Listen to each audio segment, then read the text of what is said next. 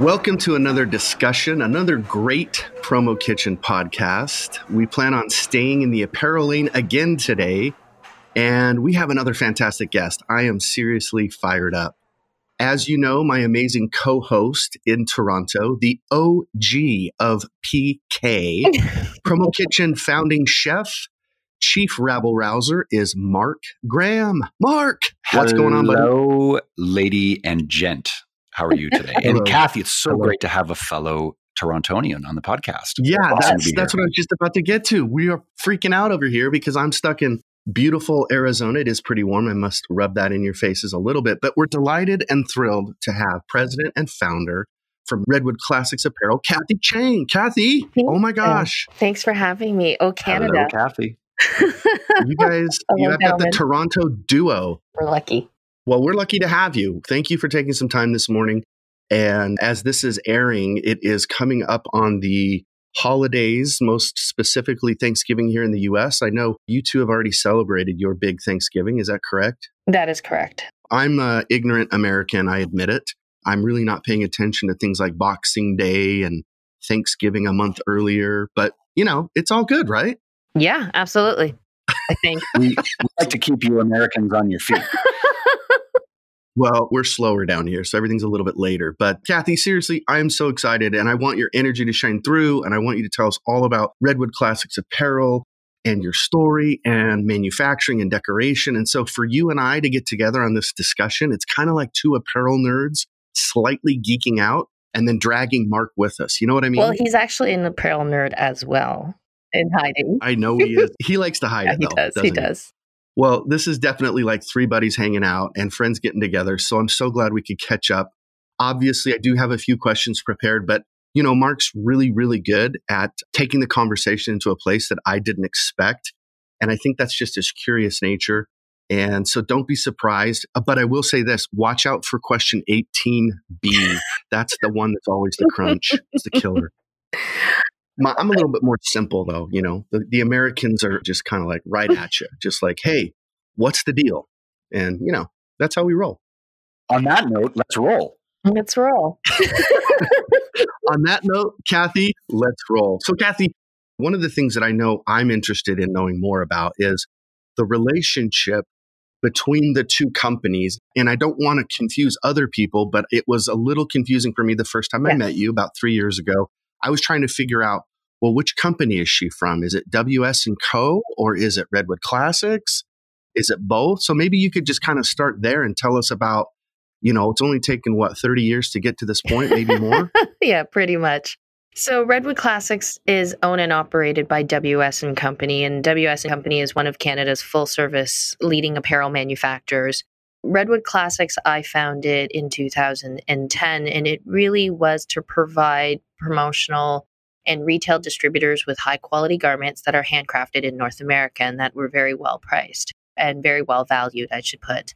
I would say in 2010, essentially, long and short of our family history and our family business, is that in 1988, my father had founded a small sewing contracting company. And that's all we did. We, with five people and 10 machines.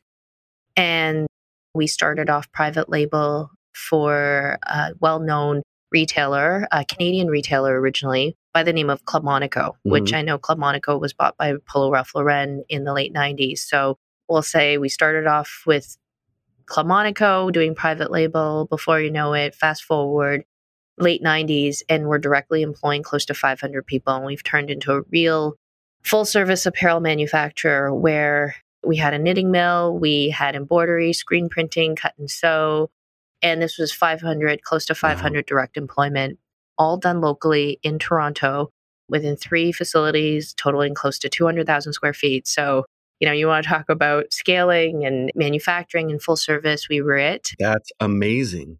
It's kind of crazy. Yeah.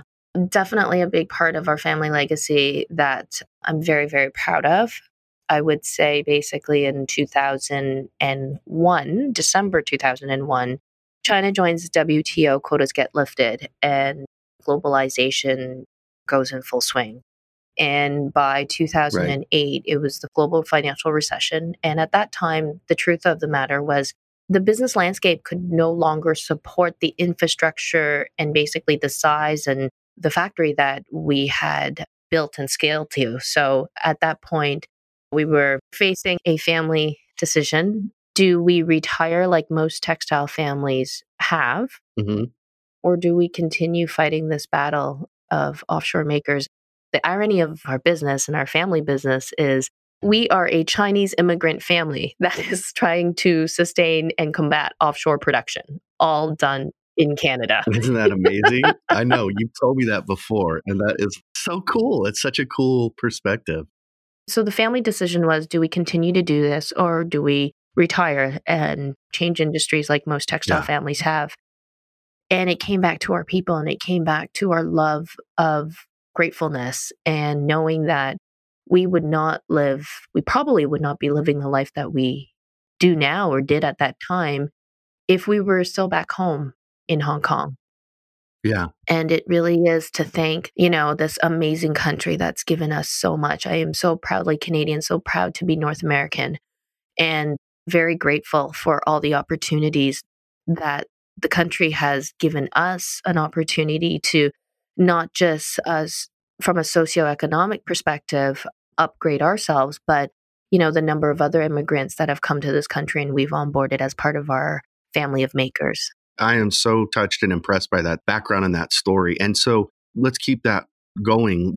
Would it be fair to say, I don't want to say reinvented, but you came through that decision?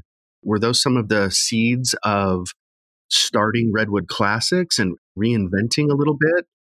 Yeah, absolutely. So 2008 happens. We are faced with this decision and we weren't sure what we were going to do. But my dad then asked me to be his business partner. And so come 2009, I said yes and became my father's business partner. And we humbly restructured with 40 people. And we moved into one of the factories that we had outgrown back in the 90s and just put our head down and, you know, wanted to continue to make it in Canada. It was not an easy decision. It was not an right. easy task, I would say. But this is also the birth of Redwood Classics because we do not work on contracts. The factory, WS and Company, specializes in private label for a number of higher retail and designer and wholesale brands. Very cool. So, without a contract, how do I ensure that we keep our makers working because that's the main reason why we decided to restructure, right? Right. Is to be able to have employment and to be able to give back by ways of taxation, by ways of employment, and to give back to our community and our country. And so to keep our people working, we were like, okay, we've always had a stock program. We never branded ourselves. And what had happened with the stock program was you know, you're getting the same level of quality that we're making for other brand names. Mm-hmm. However, the factory itself didn't have a brand name. And so I founded Redwood Very as cool. our factory's brand name. And Redwood Classics really is helped us become an omni-channel yep. apparel yep. supplier. When you have WS that specializes in private label manufacturing for better retail and designer wholesale brands, Redwood Classics now comes in and we are a premium in stock blanks program whereby branded merchandise distributors can offer high end quality, retail quality, domestically made, off the shelf premium lifestyle apparel to their corporate end users. Yeah. And what's also great is because the factory owns and operates Redwood, we now are able to offer white label services for as low as 12 units. Yeah. To our retail and designer brands. So right now in our blanks program, it's not just in the branded merchandise distributors that are pulling from the program, I also have a number of very high profile retail and designer brands, more predominantly in the streetwear market. Cool. That are also pulling from our in stock program because the quality is there, the turnaround is quick, it's all made in Canada, and it's great value. Mm. Kathy, I remember because you and I go back, I would say almost 20 years now, mm-hmm. that we first met when it was Wingsun or WS and Co. Yeah. back in the day, pre Redwood. Yes. And I think from a customer's perspective, what represented a really good shift for us as a customer is that Wingsun at the time, I don't think was really set up to service the promotional products market in a terribly efficient way. I remember lots of spirited debates with your old sales manager looking for stock. And I just remember he just never really fully understood this weird distributor model that was coming in looking for inventory. I always just remember it being a bit of a struggle. And of course, you were there to always smooth things out, Kathy. You were wonderful. Yeah. And then I think that you took those learnings from those interactions and then packaged it together in this really beautiful package at Redwood circa 2008, 2009. And then we're able to really kind of recalibrate and focus on this particular channel, understanding that distributors don't have contracts. They need inventory yesterday. They need to have a reliable price point, so on and so forth. And that's just fundamentally different than a Roots or a Club Monaco that's coming to you and forecasting their needs 12 months in advance and is giving you a big contract that you can bank on. Yeah, well, first and foremost, let's clarify. We met when we were five, 20 years ago. that is true. That is true. on the playground. Yes, on the playground. yeah, you're absolutely correct. I think when we met, I didn't know what promotional product was or branded merchandise. And even after we restructured, you know, then I started to really look at it and I went, wait a second. Oh, that's what Mark does. That's what this is. And there was a lot of lessons learned and taking from the history of the experience of a blanks program and realizing, oh my goodness, we never had a brand, the factory. And really, the inspiration above and beyond the promotional product industry that inspired me was when we were 40 people. And you know mm. how it is when you're an entrepreneur, you are the everything, right? So I would answer phone calls and I would get these calls from end users that would look up our CA number 19247 and say, I bought this sweatshirt 10 years ago. I absolutely love it. I've worn it a hundred times. I've washed it a million times. I love the quality. Where do we get more? Mm-hmm. And I started getting more and more of these calls. And you got to understand, this is during the recession.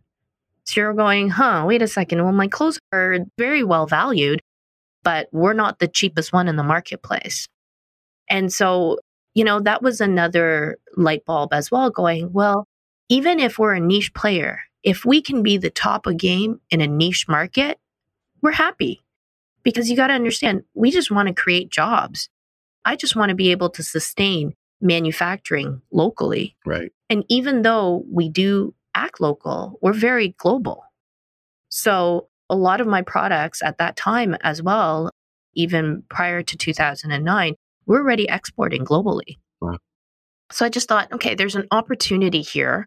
I'm not sure what the opportunity is. Let's dig deeper into the promotional product place, which is what we did came to market, had a brand name, and I remember going to trade shows and I would bring my samples and we had a lookbook. At that time, people called them catalogs, but I'd have a lookbook and I would pass out that lookbook and I'd say, everything in this lookbook is made in Canada. And people would look at me like I was an alien with five heads because they'd be like, huh? Like they were so confused. They're like, oh, so like you've got one thing in here? And I'm like, no, the entire lookbook everything is made in Canada. Hmm. And it was just something that didn't happen in this industry. And I just felt like there was a niche because not only was it made in Canada, it was also really amazing quality. It was quality. That's the other niche that I noticed in this marketplace, you know, 10 years ago was there was hardly any, there were a lot of retail brands, but are those retail brands the product that you're buying through this channel, are you able to find it in the stores? Yeah, oftentimes not. So we kind of did the opposite, right? We came into this marketplace with amazing retail quality, premium quality that you would find at the stores, but you may not find the brand name. Yeah. That's cool. So we kind of took an opposite approach to it. But I believe that's how we've built the community is we've been pretty honest about the product. My humble opinion, I think there's a lot of generalists, not necessarily enough specialists. So I've always prided ourselves in being a specialist. And we're a specialist. And if you're looking for premium fleece and jersey, domestically made, great value, I'm very proud to put ourselves out there. And you should be. Thank you. You've earned that spot. You've earned that position. It didn't come overnight. Thank you.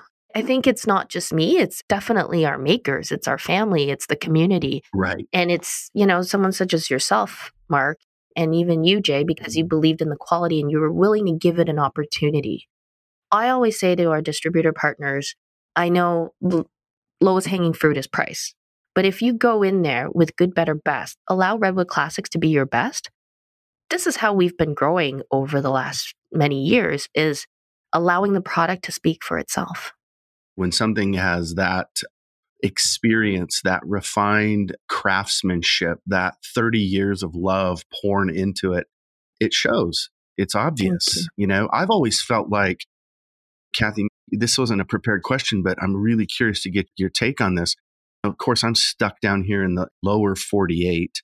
I've always thought, you know, just because something is a retail brand does not mean by any stretch in so many cases that it is high quality.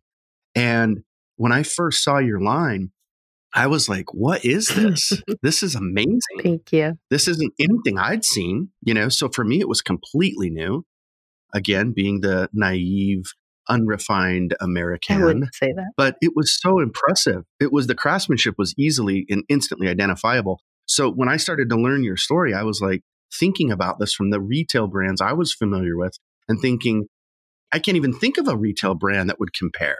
So sometimes I think it's interesting that we, on the apparel decorating side, the branded merchandising side, we think just because something is retail that it is high quality. It's not, right? I mean, you know what you know what I'm saying? My question to you is kind of like you seem to have raised the bar even above that. Thank you. I think we've just been really product focused and very true to our North Star.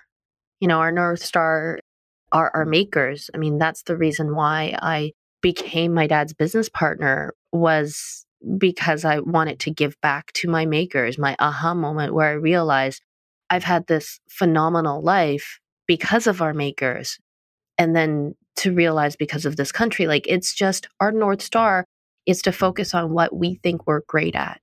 And right. I- I'm not going to lie, I do recognize at times some people may feel like, oh, we're not easy to work with. It's not that we're not easy to work with. What I do believe is that we're confident enough in our product to stay in our lane and know what we're great at and know what we're not so great at. That's awesome. Nothing wrong with that. We're not greedy. I don't need to be, you know, the biggest supplier or the biggest whatever. I mm-hmm. need to be the top of my game. We need right. to be the best in class in our own class. Wow. Yeah. Mark, are you writing any of this down? Because this is like gold.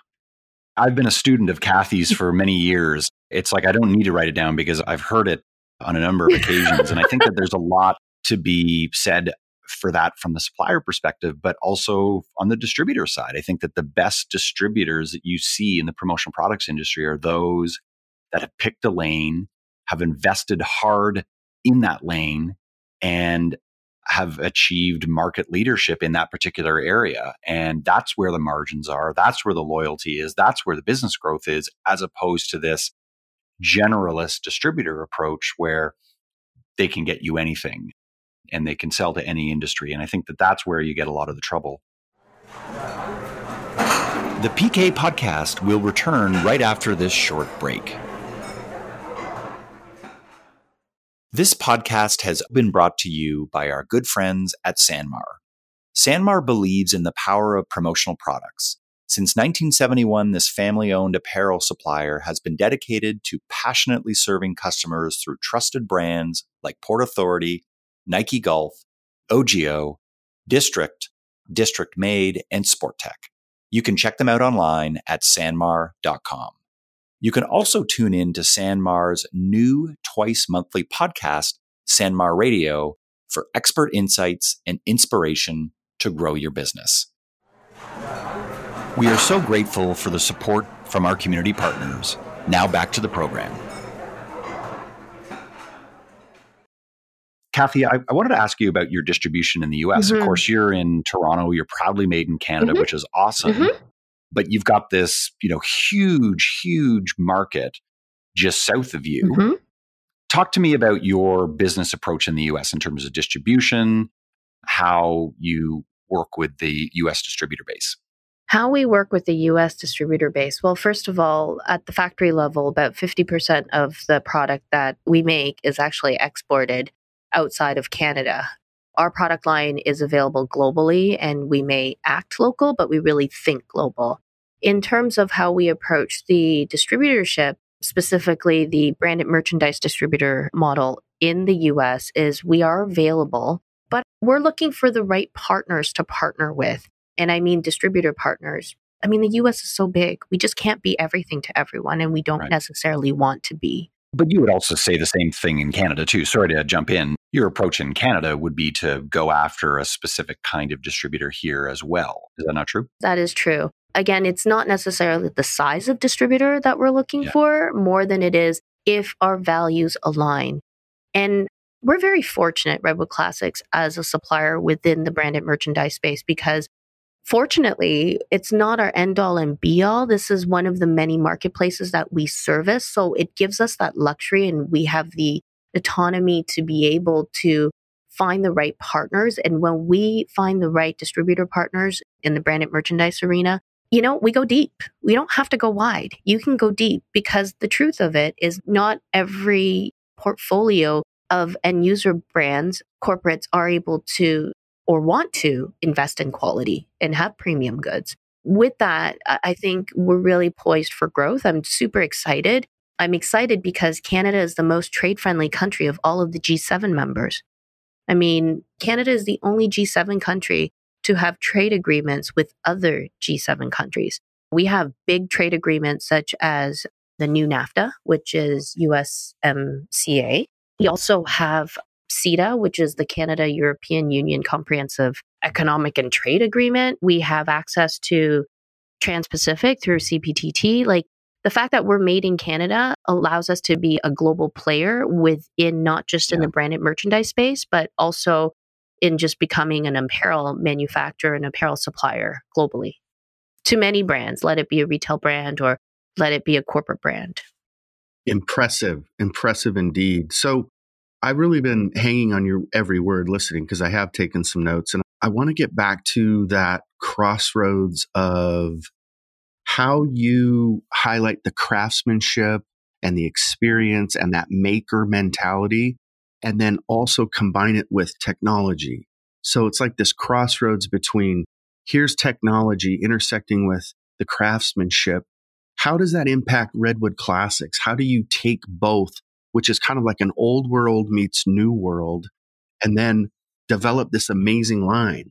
Is that part of your success? Does that create friction when you have old world meets new world? What do you think, Kathy? In my humble opinion, you need friction for innovation to happen. And I'm expressing that in the sense where I also believe innovation lies within multiple silos of approaches right? So let it be old school, new school, let it be generation, let it be cultural, let it be gender. You know, I think taking a diverse approach and then an inclusive consideration in the way you run your business is very important. So, for example, inside our plan, I think is what makes us innovate. We help our brand partners deliver the best of the best through our processes and delivered product and quality and that's how we're doing it. But we're highly dependent on the expertise and the knowledge and the experience of our domestic apparel production. You know, we've been proudly producing on Canadian soil since 1988. And it's including all of our brand partners as well as feedback from our distributors. And as Mark said when we met when we were five, 20 years later, I'm still calling on Mark because he's giving me insight in yourself, Jay. I mean, when we were in Chicago, we chatted quite a bit I take all that insight, which is from the external, right? And bring it into our building here. Right. And look for innovation. And we're solving problems because everything starts with a problem. I mean, let it be that's the spirit of entrepreneurship, right? Innovation and entrepreneurship is what is our problem? So the newest project that we've launched is our SAOP, which is sustainable all over print. Super excited about that. That actually originated from a problem. And the problem was we had a luxury retailer about two, three years ago looking for digital print, but on cotton, because with Redwood, we are very much focused on natural fibers. So we're very cotton based in terms of our apparel and the, the material that we use here. And so, as you know, Jay, because you're an expert in digital print, digital print is typically on polyester. Otherwise, you can't get the vibrancy. But we were challenged with this problem. They wanted to do digital print. We did a few runs. We had, let's say, an expensive lesson in realizing, oh, well, it's very different when you're looking for vibrancy, sustainability of the fabrication and the ink and all of that to stick on cotton. Mm-hmm. And not only are we doing cotton, it's actually knitted cotton fabric, which makes it even more challenging. So after a number of R&D, I've traveled to various continents to look at different operations and we've now found this current technology and we're one of the first ones in Canada to own this technology and I can proudly say we're probably the only one in Canada that has this as part of our full service apparel manufacturing value chain. So we're trying to be as sustainable and as full service as possible as an apparel manufacturer.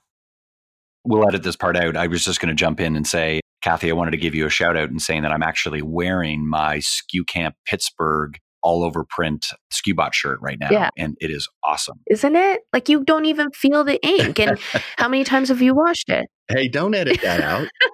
don't edit that out. That that's taken Kathy five years of her life to figure out. It's and I can't say it's been alone, right? Like it's that's where it goes back to the innovation. And we keep coming back to the drawing board right. because before we invested in this huge investment, we've tried different providers. And the different providers, we'd come back and then we're doing wash tests.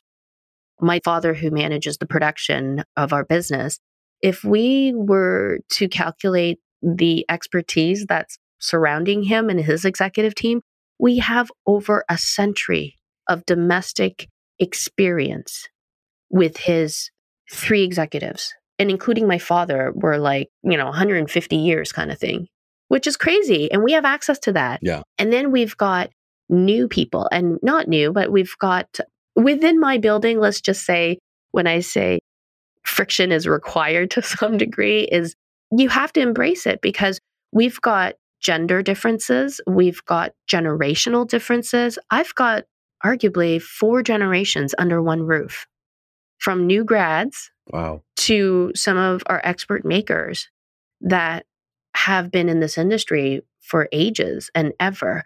And with textiles, it's not something like you could learn through reading a book. You really need to have that hands on experience.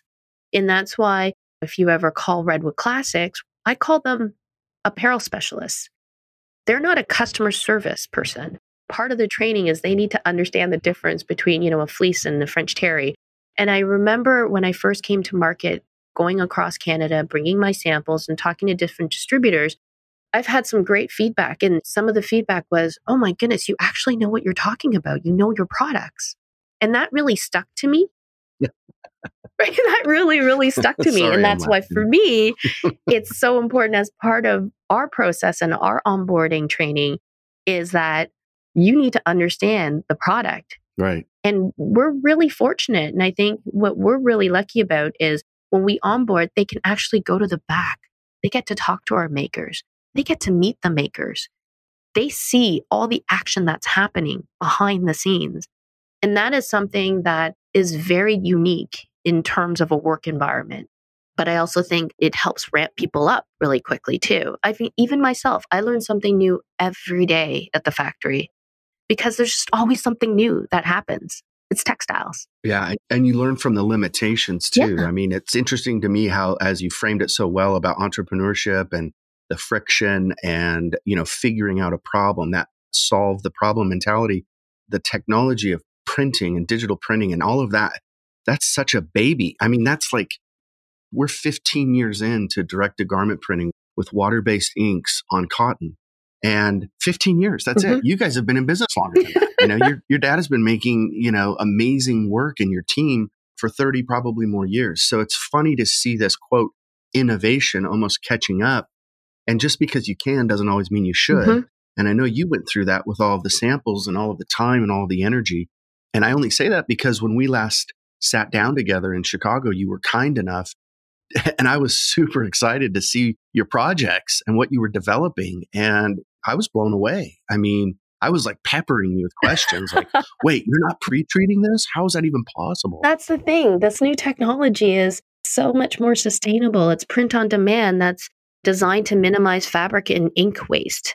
It's Let me pause you right there for just a second because okay. that is such a huge, huge point. I don't want to skip over that. Print on demand and the sustainability. Yeah. More people need to get that, Mark. How do we get that message out? It's an advantage. It's an advantage for an embroiderer, for a screen printer, for a promotional product distributor to understand those principles.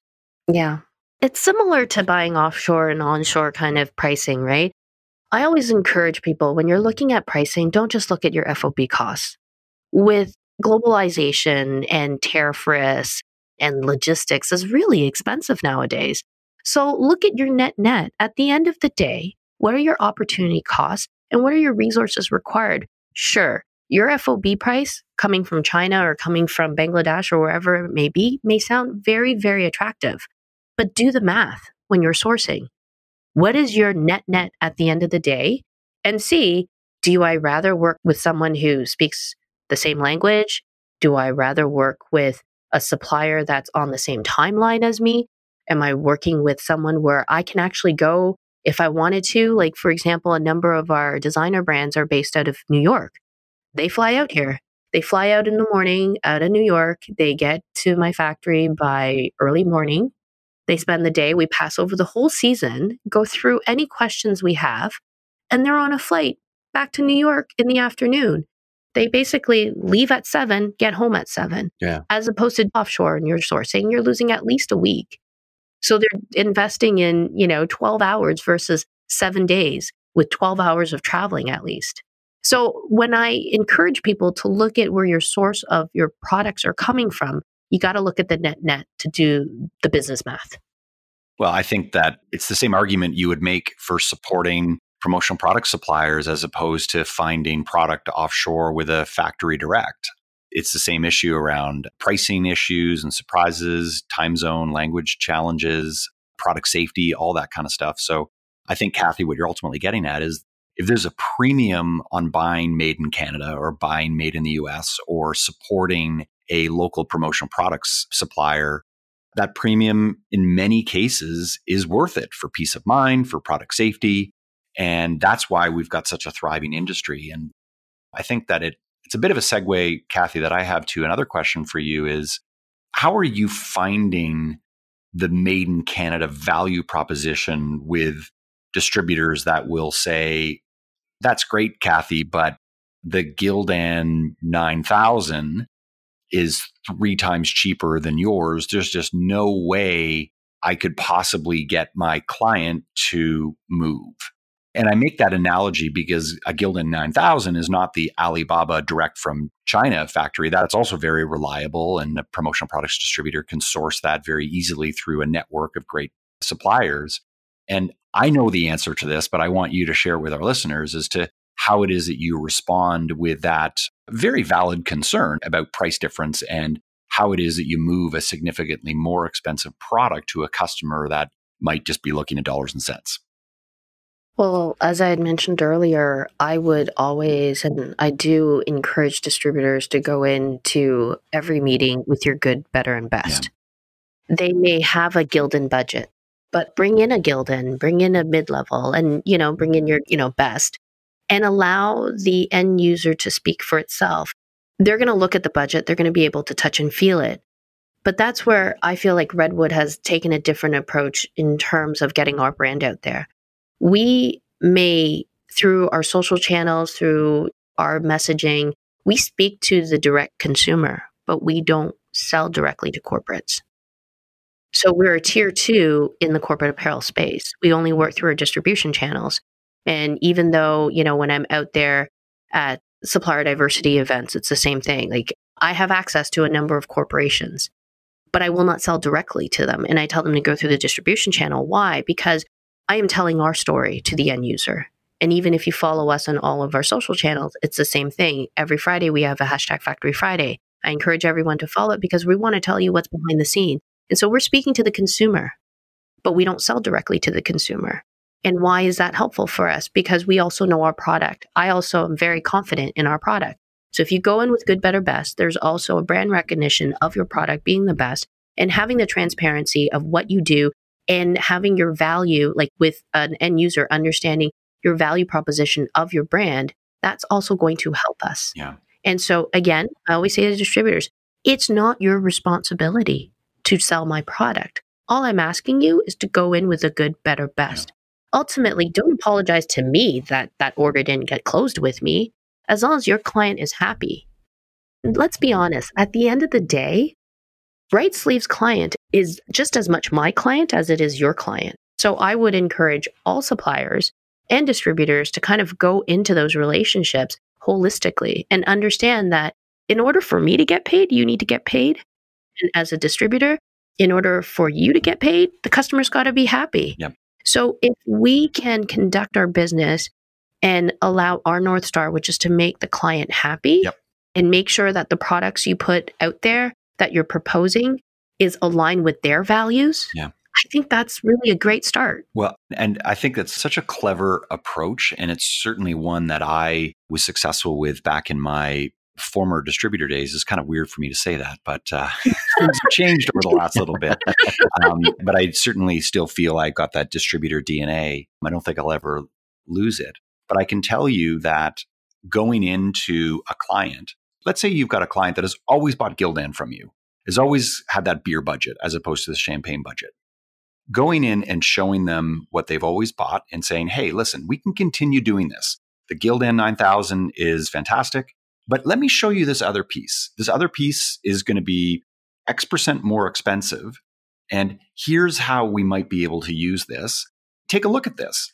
I can tell you from direct experience that half the time the customer would say, Are you kidding me? That thing is a ripoff, way too expensive. Here's my PO for a Gildan order. I walk out, I'm happy as the distributor, I landed that sale. Mm-hmm. The other half of the time, the customer would either go, Why have you been selling me this garbage for the last X number of years? Why didn't you show me this sooner? And I would say the other scenario is a hybrid where they go, Okay, listen, we've got a beer budget for X amount of product and we've got a champagne budget for a smaller amount of product. Let's try this for the executives or some of our VIP customers.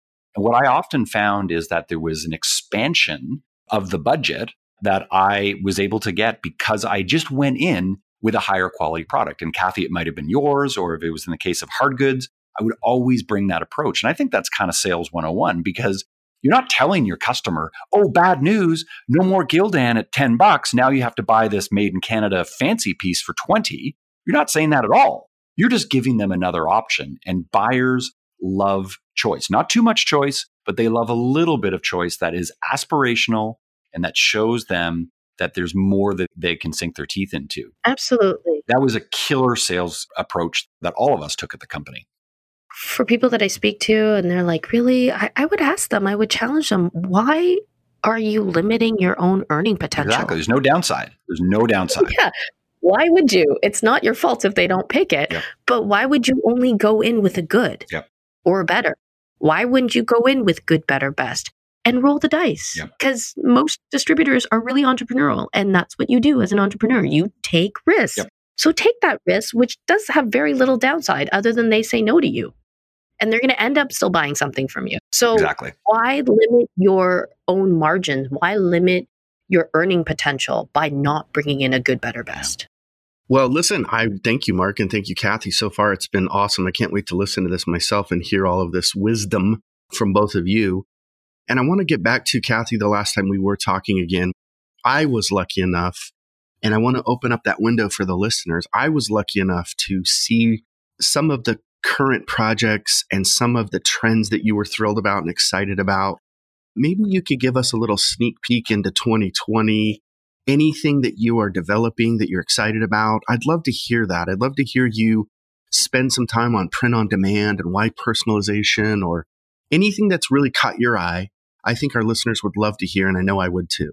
Oh, thank you. One of the projects that we did speak about was our Green Holiday Collection, which is where we've taken landfill destined apparel, clothing, textiles, and upcycled it and gave it a brand new life. And again, everything is made in Canada, everything is unique. There's been quite a bit of interest in that. And I think we'll continue, not necessarily in holiday, yeah. but we will continue that trend. I wouldn't call it a trend. I would say in the fashion industry, you know, we talk about sustainability quite a bit. I know the word sustainability gets thrown around quite a bit in the promo industry as well. I would start off by saying, hey, every individual, every organization, please define what sustainability means to you. Yeah. That's the first and foremost because my biggest fear we're going to use the word sustainability and just greenwash it like we did with eco. So, yeah. in terms of Redwood Classics, our sustainability is twofold. One is environmental impact. So, the fact that we are made locally, about 60% of the raw material that we consume at the factory level is knitted with a 100 miles radius of our factory. We're super duper proud of that. And as well, our upcycling program, where we're taking landfill destined vintage and textiles and bringing it and giving it a brand new life. And to be able to incorporate that into the corporate apparel space is phenomenal. We've done a couple of projects where we've won multiple green and eco awards because we're really looking at the supply chain and the consumption of products in a holistic point of view. I got to jump in. The disadvantage of the podcast is is we can't see that the amazing thing I can say is I got yeah. to see those. They were so sharp, Kathy. They were so cool. I wish we could show them yeah. somehow. They are on our website now. And so we want to continue on that spirit, take that spirit and continue on. I know commonsku had mentioned or the industry actually not just commonsku the industry there was a bit of uh, you know hoopla about how swag is not sustainable people are giving away things that they're going to throw and add to landfill well, we're combating that. We're doing the opposite of that. We're saying, hey, yeah. this is a problem. And this is going back to the entrepreneurial spirit. Mm-hmm. This is a problem that's been identified. Is it really? We're not sure. But if there are talks of that, then allow us to be a solution. Yeah. Well, what's cool about that, Kathy, is that to me, that's not one of your trends. I love how you framed that and phrased it as the spirit of Redwood Classics. It's like part of your DNA. It's what you guys are going to be known for years after this. I know we're short on time, but is there a printing technique or is there a something else maybe on the horizon, a trend that is kind of in the trend space? Like you've noticed A is more popular right oh, now yeah. than B or something like that.